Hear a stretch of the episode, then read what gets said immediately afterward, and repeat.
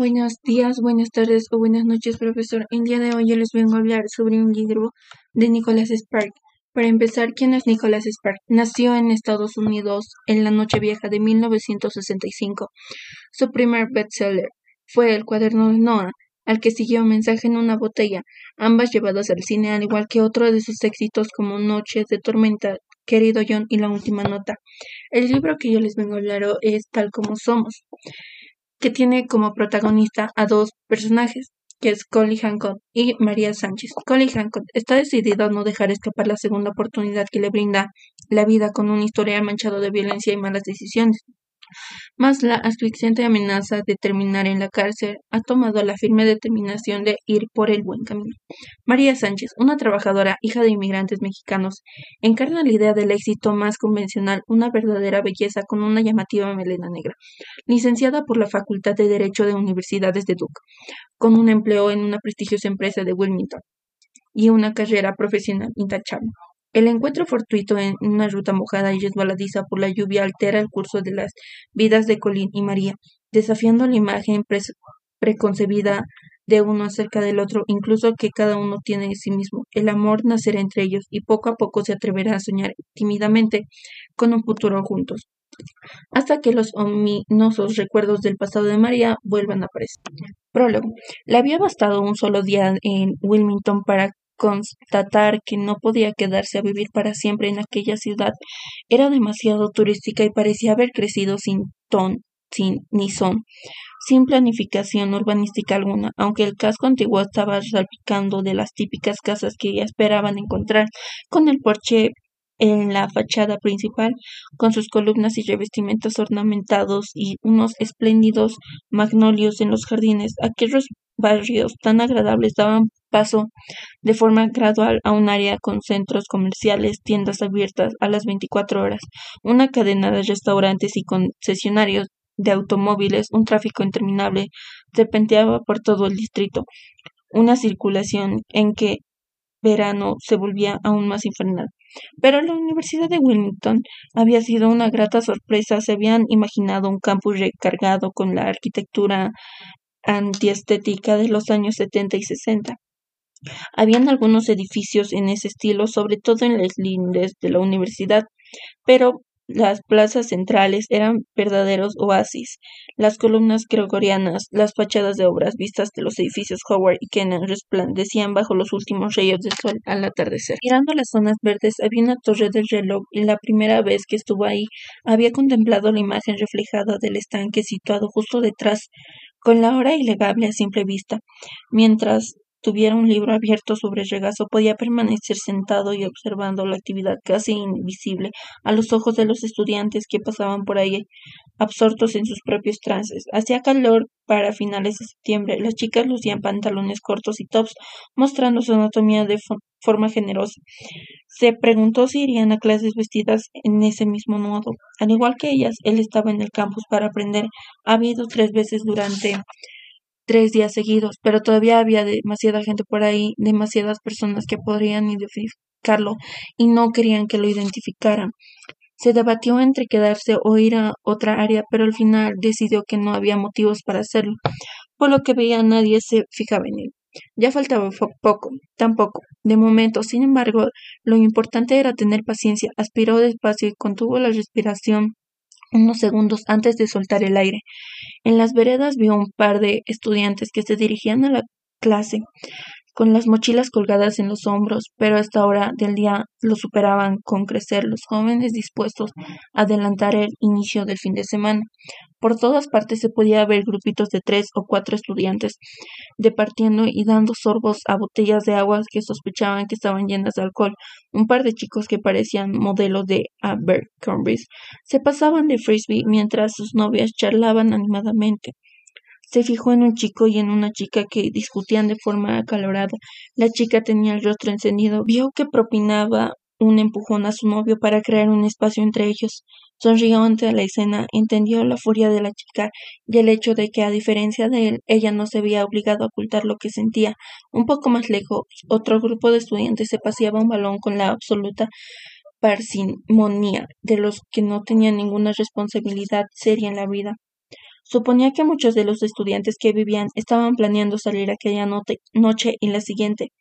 Fiestas en fraternidades de estudiantes y hermandades de alumnas, bares, discotecas. Para muchos de ellos, el fin de semana empezaba aquella misma noche, ya que los viernes no había muchas clases, le había sorprendido esa medida con las caras eran las carreras universitarias. Habría esperado con los estudiantes exigieran a sus profesores más horas de lectivas y que los fines de semana no duraran tres días.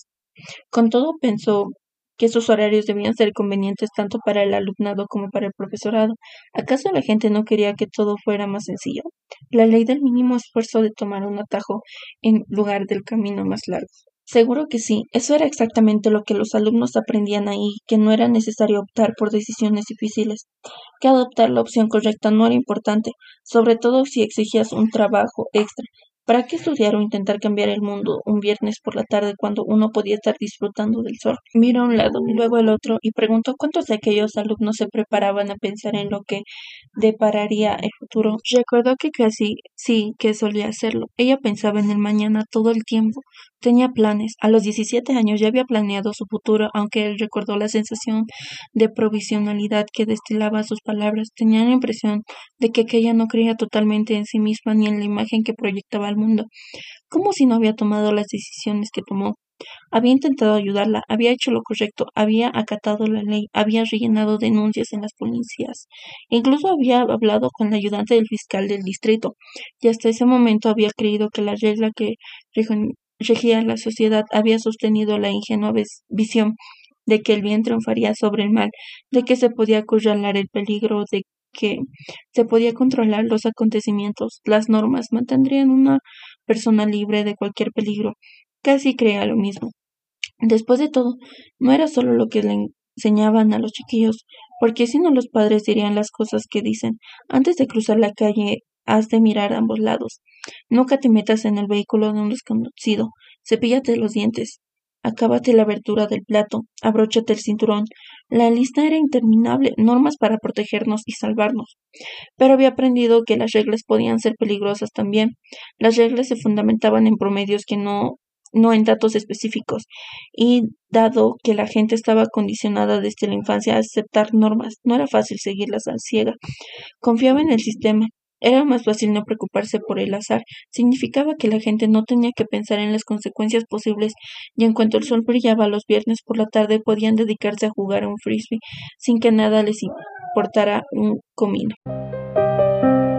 Teodoro Robert Bundy más conocido como Ted Bundy. Nació en Cowell el día 24 de noviembre de 1946.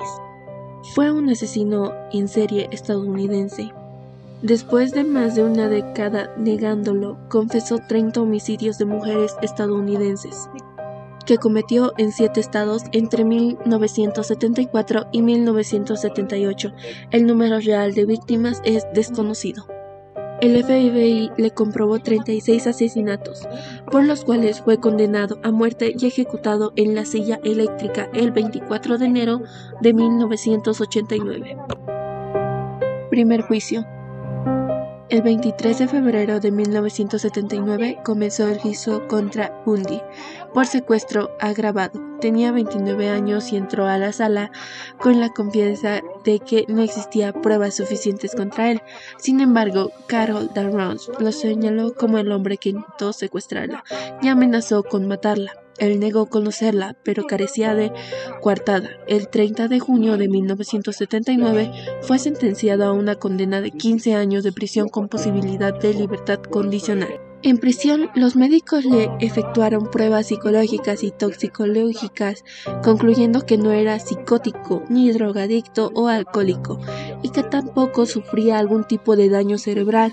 Los estudios de las pruebas permitieron seguir preparando proceso en su contra. Las pruebas periciales del Volkswagen determinaron que las muestras de pelos encontradas en el vehículo pertenecían a Melissa Smith y Karen Campbell. Exámenes posteriores revelaron que las Contusiones cerebrales en ambos cuerpos podían haber sido ocasionadas por las palancas encontradas en el coche de Bundy. La policía de Colorado levantó cargos por el asesinato el 22 de octubre de 1976. En abril de 1977 fue trasladado a la prisión del condado de Garfield, Colorado. Fugas. Durante los preparativos de su segundo juicio, Bundy despidió a sus abogados y decidió defenderse él mismo. Por ese motivo, se le permitió visitar la biblioteca de la Corte de Aspen, Colorado. El 7 de junio de 1977 saltó desde la ventana de la biblioteca, lesionándose el tobillo. Aún así, eludió a la policía durante seis días y sobrevivió robando y durmiendo en una cabaña abandonada. La policía lo atrapó cuando trataba de robar otra Volkswagen, con la llave puesta. Volvió a escapar de nuevo el 30 de diciembre de 1977, trepando al techo de una de las estaciones de la cárcel, para desde ahí acceder a otra parte del techo que desemboca en el armario de un departamento vacío del penal. Esperó a que no hubiera nadie cerca y salió por la puerta delantera de uno de los departamentos de los funcionarios de prisiones. Hasta la mañana siguiente, pasada 15 horas, no se dieron cuenta de su desaparición. Esta vez huyó a Chicago y Florida usando pseudomonio de Ken Michener. Comienzos de los asesinatos en serie. Durante el invierno y verano de 1974 desaparecieron varias universitarias y madres jóvenes. Se calcula que fueron ocho víctimas a las que atacó de noche, hasta que comenzó a hacerlo de día. La policía había iniciado una investigación y contaba con descripciones que acercaban a un hombre que solicitaba ayuda a chicas que jamás volvían a ser vistas. El individuo tenía la particularidad de ir cargando con libros y llevar un brazo enyesado o en cabestrillo. También hubo testigos que observaron a un hombre que solía tener problemas para arrancar su Volkswagen, el cual había sido robado en el sitio donde desaparecieron dos de las jóvenes asesinadas. El 9 de febrero de 1974, Carol Valenzuela, de 20 años, desapareció de Vancouver, Canadá. Su cadáver no fue descubierto hasta el mes de octubre junto a otro cuerpo sin identificar. El 12 de marzo de 1974, Donna Manson, de 19 años, fue vista por última vez mientras iba a un concierto de jazz en el campus de la universidad en la que estudiaba. El 17 de abril de ese mismo año, Susan Rancor, de 18 años, caminaba por los jardines del Central Washington State College donde desapareció. El 7 de mayo de 1974 desapareció Roberta Parks, de 20 años de edad, quien había quedado con unas amigas para tomar un café. Nunca llegó. Parks se encontró con un hombre aparentemente lesionado que le pidió ayuda para subir unas cosas a su auto. Jamás fue vista de este nuevo. El 1 de junio de 1974, Brenda Bowles, de 22 años de edad, salió del taberna Flame Boring en Washington, después de comentar a sus amigos que iba a buscar a alguien que la llevaba a Sun City, California. La última vez que la vieron estaba hablando con un hombre con el brazo en un cabestrillo. 19 días más tarde se descubrió que Bowles nunca llegó a su destino. El 11 de junio de 1974, Georgian Wankis, de 18 años de edad, perteneciente a la fraternidad Kappa Alpha Thierry de Seoul, desapareció después de despedirse de su novio e ir a buscar unos libros para un examen de español. Su compañera de habitación y la encargada del dormitorio reportaron su desaparición a la mañana siguiente. El 14 de julio del mismo año, la universitaria Eunice Oates dejó una nota de su compañera en la habitación, avisándole que se iba en bicicleta al parque del lago Sammamish. Ahí se le vio conversar con un hombre que tenía el brazo enyesado y le pedía ayuda para cargar libros en su auto. El mismo día secuestró a Denise Dewars, la cual pasaba el día con su novio y amigos. Los restos esqueléticos fueron encontrados cerca de la vía de servicio en Issaquah, a 27 kilómetros al este de Steer y poco distancia al lago Shamrock. Primeros indicios. El 8 de noviembre de 1974, Bundy se acercó a Caro Da Ranch en el Fashion Place Mall en Murray, Utah, haciendo pasar por un oficial de policía. Le informó que había intentado robar su coche. Dan Ross subió al auto de Bundy bajo la creencia errónea de que iba a la comisaría para presentar un informe. Después de detener abruptamente el coche, Bundy sacó una pistola y le expuso una muñeca. Ella luchó y consiguió apartarse antes de que Bundy pudiera fijar el otro extremo de las esposas. Ella lo golpeó en la cara y salió corriendo y consiguió que un conductor que pasaba la llevara a la policía. En la comisaría Ranch narró lo sucedido, así que obtuvo la descripción del hombre, del vehículo y el tipo de sangre del atacante. Esa misma noche, 8 de noviembre, Debbie Kent, de 17 años, desapareció del aparcamiento del Instituto Escolar Beaumont, donde había acudido junto a sus padres a ver una obra de teatro. Los familiares, preocupados por la tardanza de Debbie, llamaron a la policía que tras una búsqueda en el estacionamiento encontraron la llave de un par de esposas. La llave pertenecía a las esposas con la que horas antes habían presenciado Carol Dalronch en la estación de policía.